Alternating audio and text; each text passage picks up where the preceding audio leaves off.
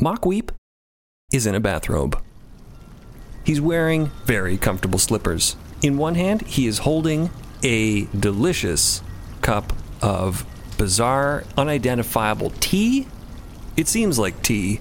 It's pretty close to being like tea. Very herbaceous. And in his other hand, he is holding a newspaper, unread. He's not reading the newspaper right now because he's too busy staring out the grand windows of his hotel penthouse solarium, looking past a menagerie of beautiful potted flowers and vines hanging from planters along the ceiling and walls, looking out at a city unlike any he has ever seen. Unlike. Hey, that was unintentional, but that's very cool. Speaking of unlike, everything here is unlike anything he's ever seen because everything here is unlike. All right, that's enough with that pun. Let's move It's on. a good pun. The windows in front of him offer a grand view in spite of the fact that they are quite thick and slightly pitted with the mica that has collided with them over the years, scratches that build up.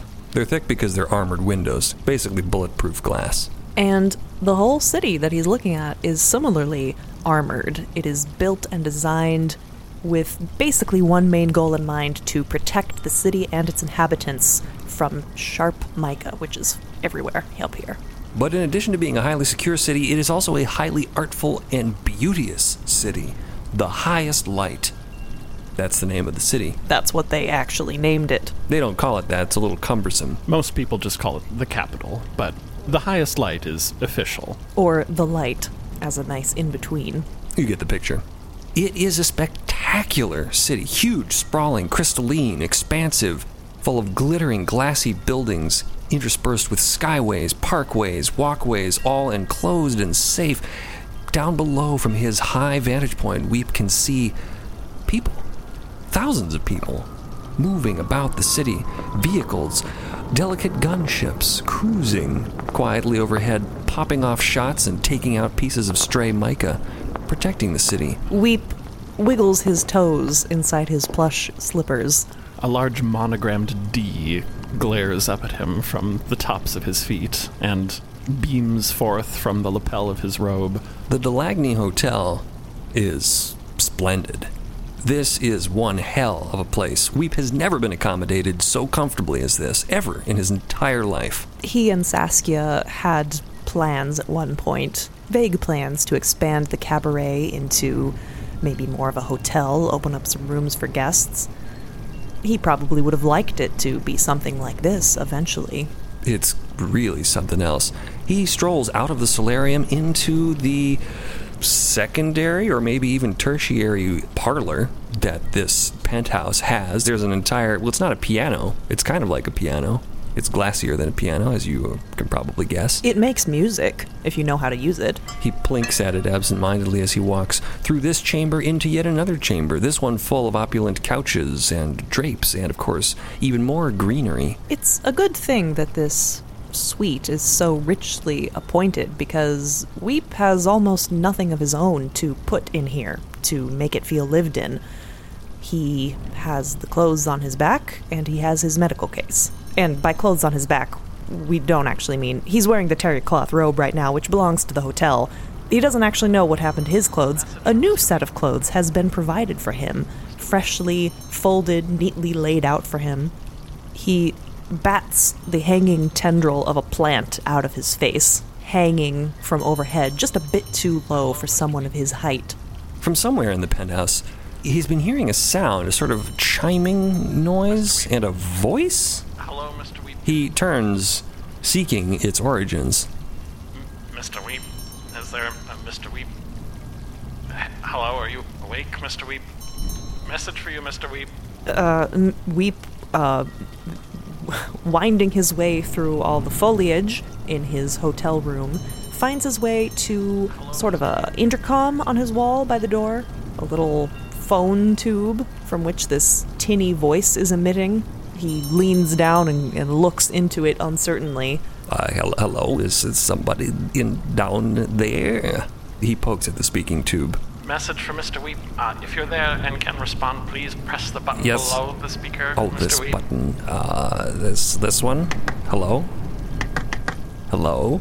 Oh, uh, hello, Mr. Weep. We've Hello. got a visitor down here at the front desk. If you could please come down. Uh, uh, yeah, yes, that would be most uh, s- s- nice. Uh, great, that's the end of the message. Thank you, Mr. Weep. Hey, thanks for uh, letting me know. He has um, a visitor? Who is visiting him? He doesn't know what. He, what is he doing here? He's holding tea. He's still got his newspaper. Uh, uh, well, yes, I'll be right down. He, the person's gone. Weep has a guess. There is precisely one person anywhere who would probably have any interest in seeing him right now. She's here earlier than expected, that's for sure. He scrambles over to the bedroom and divests himself of his robe and slippers and crawls into these, ooh, very ill fitting. Well, they're actually, they actually fit rather nicely, really. If you were to see him, you'd be impressed by the crisp fit. The pants aren't long enough, though. Few pants are. Yes, they're not to his taste. If he had his way, he would be dressed very differently. And here he is. Imagine him, Mockweep, dressed for success. He makes his way down to the hotel lobby, and there, standing by the concierge desk, is, of course, none other than notary Imelda Goldfinch, and she looks quite refreshed.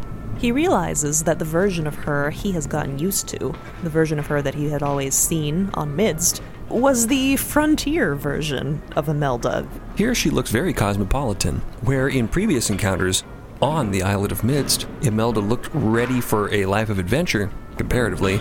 Here she looks ready for a life of luxury. Her outfit is grand. She turns toward him with a sunny smile. Imelda, I. I must say, you're looking really stylish today. Good day, Mr. Weep. You look very smart, too. Oh, thank you. This is, um. Never thought I'd catch myself in these threads, but uh, I think I could get used to this. Oh, well, I hope you do. He is reasonably sure he absolutely will not get used to this, nor does he ever intend to wear this ever again, if possible. But uh, she doesn't need to know that. Well, Mr. Weep, before we get into the day's activities, first things first, I have a little something for you. And rummaging in her handbag, she withdraws and presents to Mr. Weep an abacus of a much more manageable size than she had provided him on Midst. It's just a simple necklace style. I figure you can always get something more to your tastes later on, but I thought it was important that in your first day in the light, you should have an abacus again.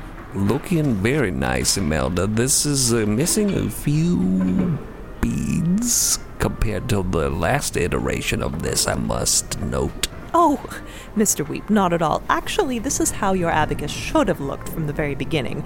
The one I gave you was completely uh, infeasible, but we have all the denominations of beads available to us here in the highest light, so it is the same value, but simply, More portable. I get it. That's nice. yes, yes. less cumbersome. Well, thank you, Imelda. That's very thoughtful. You've always been very thoughtful and accommodating of my particular needs. Thank you for providing this. Well, try it on. Uh, gladly. Weep says not so gladly, but he makes show of twisting the necklace around his shoulders and upon his neck. This whole interaction observed inconspicuously by the hotel concierge, whose eyes go wide with a sudden newfound respect and desire to provide top tier service. Behind the hotel desk across the lobby, a number of the Hotel de Lagny's employees exchange urgent, whispered comments, glancing inconspicuously at Mr. Weep. I'm sorry to interrupt. I just wanted to make sure that everything in your room is up to your standards, sir. I hope we've been able to provide all the services you require.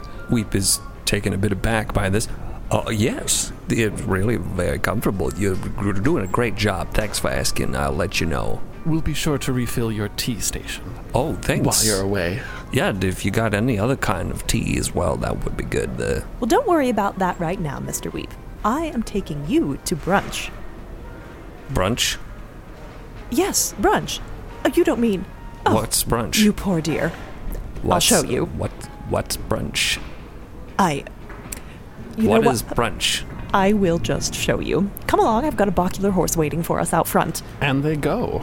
And to clarify, by out, we do not mean outside. That's not an option this high up in the un. Everything is enclosed, even the supposedly exterior spaces, the streets, the plazas. Imagine the most stupidly luxurious indoor mall that you've ever been to or heard of. Trees, fountains, water features. A gigantic golden statue of Jonas Spar. Monk we realizes he recognizes that face. The doorman outside the hotel approaches the Bocular horse, waiting out front for them. holding the door for them. and Weep and Imelda climb within. Now, the Bocular horse is an item worth describing for you, Is it really? It's quite commonplace. Everyone knows what a bocular horse looks like. including you. You you, you really know what it, what it is. It really barely needs mentioning.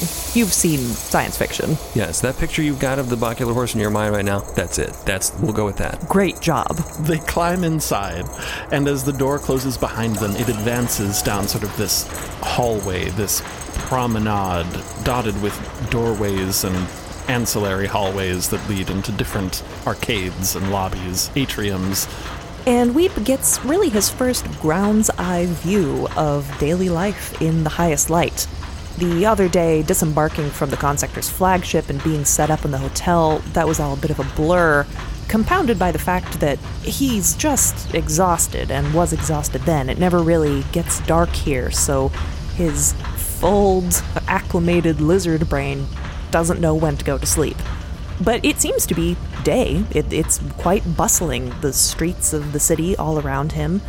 This clean, immaculate, well run, beautifully decorated, artful city. Everywhere he looks outside of the Bocular horse carriage, people moving to and fro, trustees, all dressed in lavish, glittering finery, bedecked in abacuses of high value, and, Weep notices, in many cases, little to no value, or even negative value.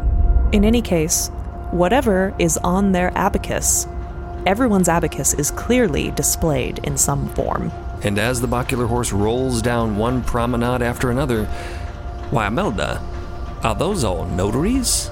Weep indicating numerous robed individuals in distinctive attire stationed at intersections waiting outside the doors of businesses. Imelda glances up from her compact mirror where she had been touching up her berry colored lipstick.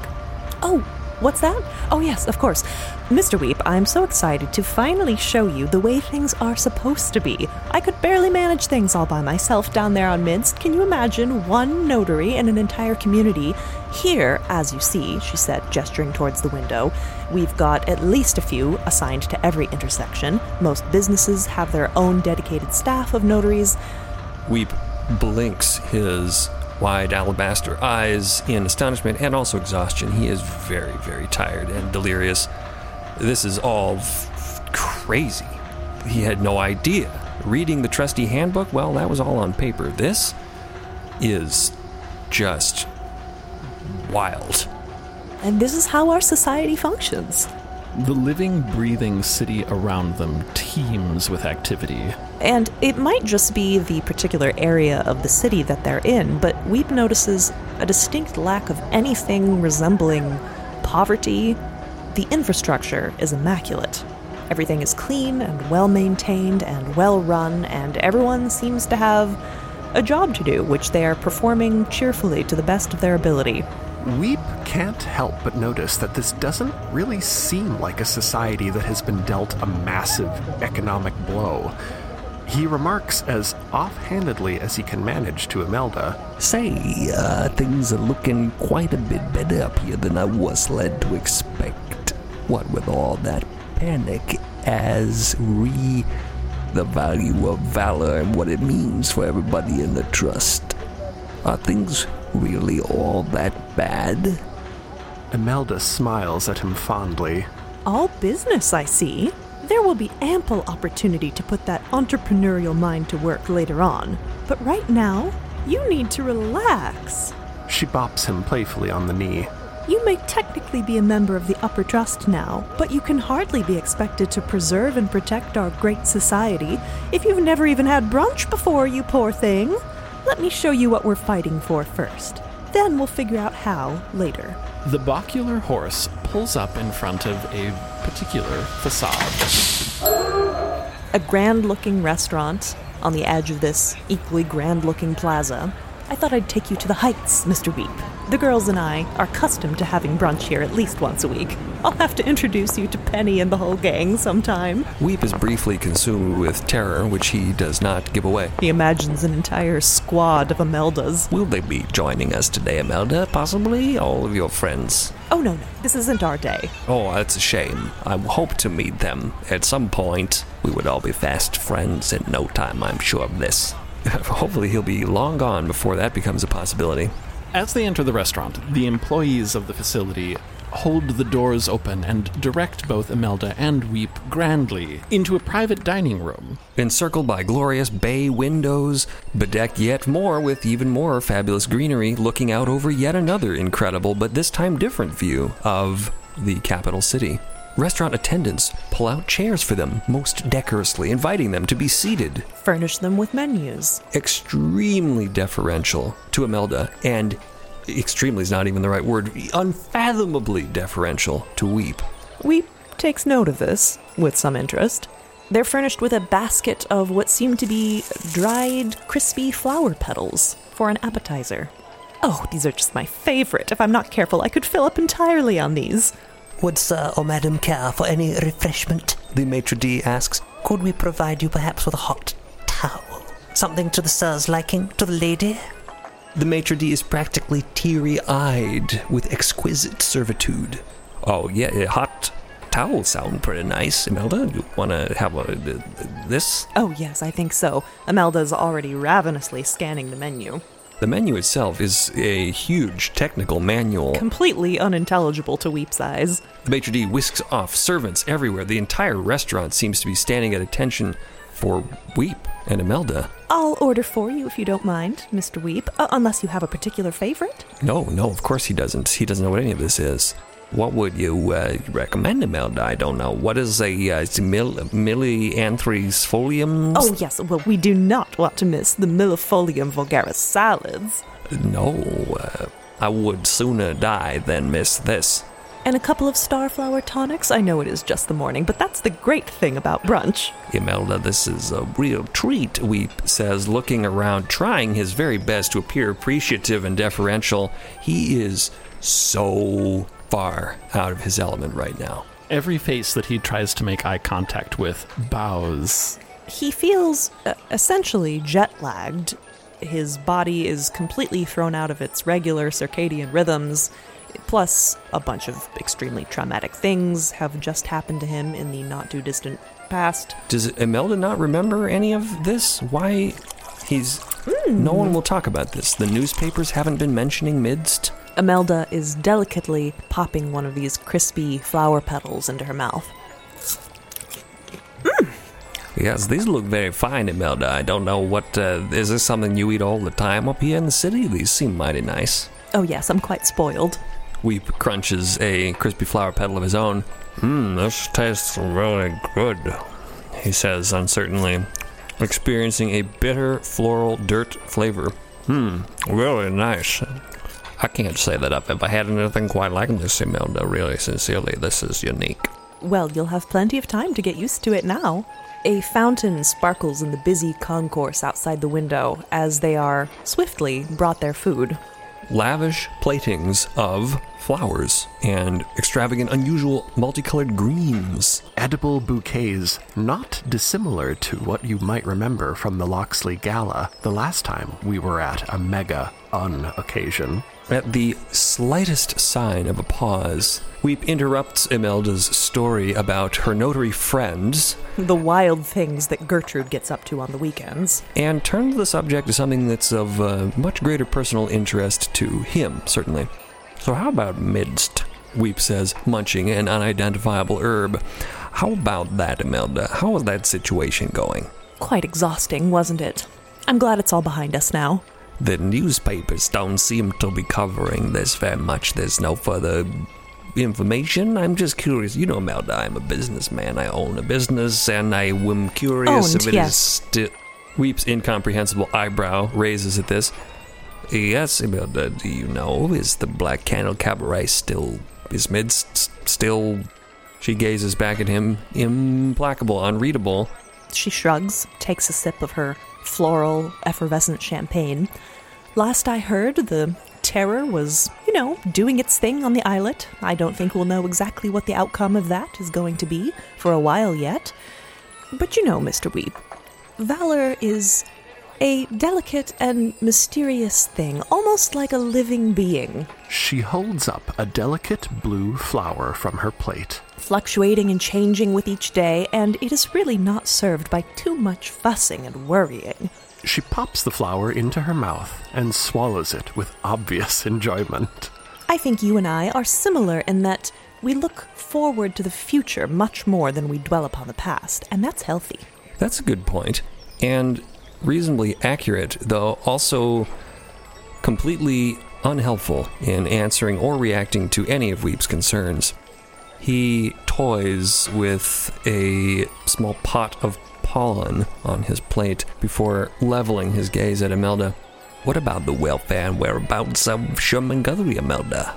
My bartender, my employee, I know he was in breach to the trust, but uh, presume he is safe. Is he in a prison now for his crimes against the institution?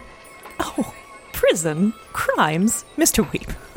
First of all, I believe that Sherman Guthrie has received all the medical attention that he needed. And we don't have prisons, Mr. Weep, in the Un. We don't have crime. The reason that we determinedly seek breached individuals is not to punish them for some wrongdoing. It's because we need them, Mr. Weep. We need what they can give to society. The valor that only they have to offer that lies untapped within their very souls. The restaurant staff emerge again to clear a course away from the table and refill glasses of beverage. And Mr. Weep's eyes fall upon a decorative Kynum lapel pin. worn by each of these staff. indicating their high degree of debt to the trust. Imelda even gestures at them. Proudly, not trying to hide this gesture or this comment in any way or shape or form. And in fact, the staff themselves seem to be in no way embarrassed by their obvious kynum. Kynum is nothing to be ashamed of, Mr. Weep. It, in and of itself, is not a crime. It is simply the potential to repay. A waiter, leaning over their table to refill their drinks, nods in agreement. If I may, indeed, it is an honor to be in service to one's community, sir. There, you see? I couldn't have said it better myself. Is there anything else that we can get for you? Oh, yes, I think I'm going to need some of the uh, sugared dianthus. Right way, ma'am. Observing him from across the table, Imelda still clearly sees that Mr. Weep has not been set entirely at ease by her explanations, or lack thereof. And she gives a little sigh and little smile. All right, Mr. Weep. I won't sugarcoat things for you. The situation is a serious one. It's the most severe imbalance the Trust has suffered in a long time. And it's good that you're asking these questions. This kind of solution oriented inquiry is exactly what the Upper Trust needs. But it's still early days, and the officers of the Trust are all working together to redirect troubling information only where it is needed, where it will do the most good. People don't need every sordid detail of what happened on Midst. They need assurance that it won't ruin their lives. The goal is for society to continue to function as normal. Yes, Valor has taken a hit, and we have yet to calculate the full impact of losing Midst. Daily life may change for some people for a while, but panic and negativity only exacerbates Kynum inflation. I'm not being blithe with you, Mr. Weep. I'm acting in accordance with procedure. The best thing we can do for the general public is to demonstrate our confidence, to show them we're not concerned for the future. It's the Upper Trust's responsibility to find a permanent solution to this problem before it gets out of control, so you'll have ample opportunity to spin your gears on this. But today, you deserve to enjoy yourself. This is your home now. Let yourself fall in love with it, and everything else will fall into place. Weep is still very discomfited by this, but he does not betray that to Imelda. He nods thoughtfully, at least projecting some semblance of agreement and comprehension. That's very true, Imelda. Positivity is what gets me up in the morning every day. I get out of the bed and I think to myself, what am I going to do to make everything better?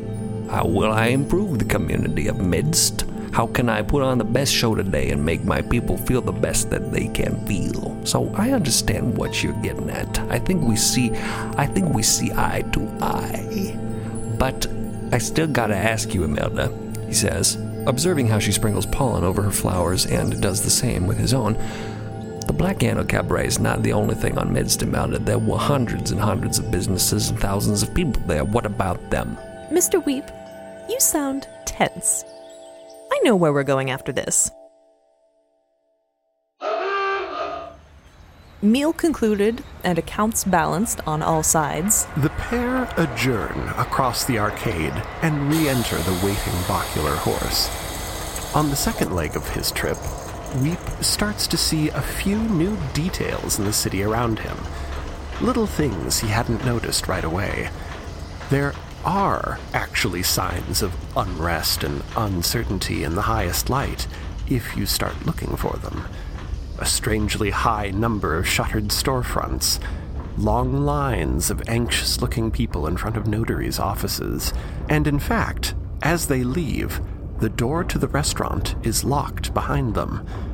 Come to think of it, Weep hadn't actually seen any other customers in there, only staff. Had the restaurant been closed? Had they made a special exception just for him and Imelda to eat brunch? Huh. Well, maybe Imelda isn't wrong. Maybe he is just a little bit tense. One short ride in the Bocular horse later, Imelda and Weep stand before the glittering doors to the most horrible institution Weep has ever seen in his life.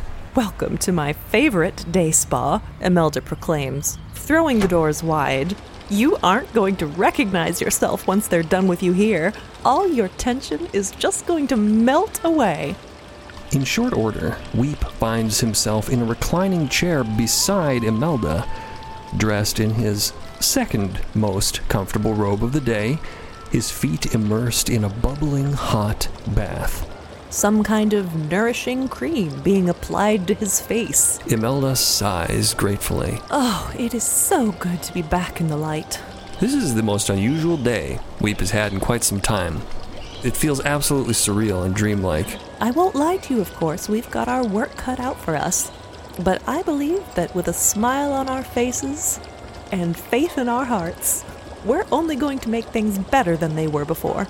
The attendants at the spa seem to agree with this, overhearing snippets of the conversation as they come and go about the spa, providing Weep and Imelda with fine nourishments and soothing balms. Why, they look upon Imelda and Weep in particular with tremendous, almost spiritual reverence. As uneasy as Weep has been all day, he's starting to get used to this. Everyone is being very, very nice to him. The foot bath does feel good, and the shoulder massage has relieved some tension that he didn't quite realize was there. It's just these little bumps in the road that keep things interesting and give us something ever greater to aspire to. Midst seems like a dream. The terror, a half forgotten nightmare. Did it really happen? Is it still happening even now? The lack of information, Imelda's exuberance, her optimism, and forward looking perspective are doing something to him that he doesn't really know how to compute. He feels better? That can't be right. That's not he that's not allowed. But he has had a good day. Mr. Weep, you should really be treating yourself to whatever you feel like. You can afford it, after all, now. Welcome to the Upper Trust. I think I'm going to spring for a mani pedi. Just do as you feel, they'll take care of everything. There's nothing really at a spa that he would normally treat himself to, but it's good knowing that here in this place, in this new life, he can apparently have whatever he wants or needs or asks for. Immediately, without question, brought to him by a doting public who worship the very ground he treads on. Not a bad feeling after losing everything. He's had a magical day. And as much as he sort of dislikes Imelda Goldfinch and is deeply aware of her having something going on the back burner here. This was good. He could kind of get used to this. This was always kind of what he was angling for. Well, maybe not this exactly with the spa and the bubbling footbath and everything, but this kind of power. Is this what it feels like to win? Huh. All the things that he's done wrong, all the people he's hurt, all the things he's lost, and the mistakes he's made. It all feels so far away right now. So completely removed from this moment. Now that you mention it, Imelda, Weep says, turning to his compatriot beside him in her spa chair.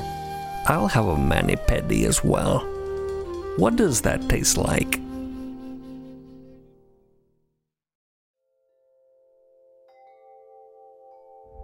Thank you for listening. To unlock more episodes, become a paid subscriber at midst.co. New episodes of Midst are available every Wednesday on midst.co, your preferred podcast app, and here on Critical Role's YouTube channel. Please rate and review to help the story continue. Thank you.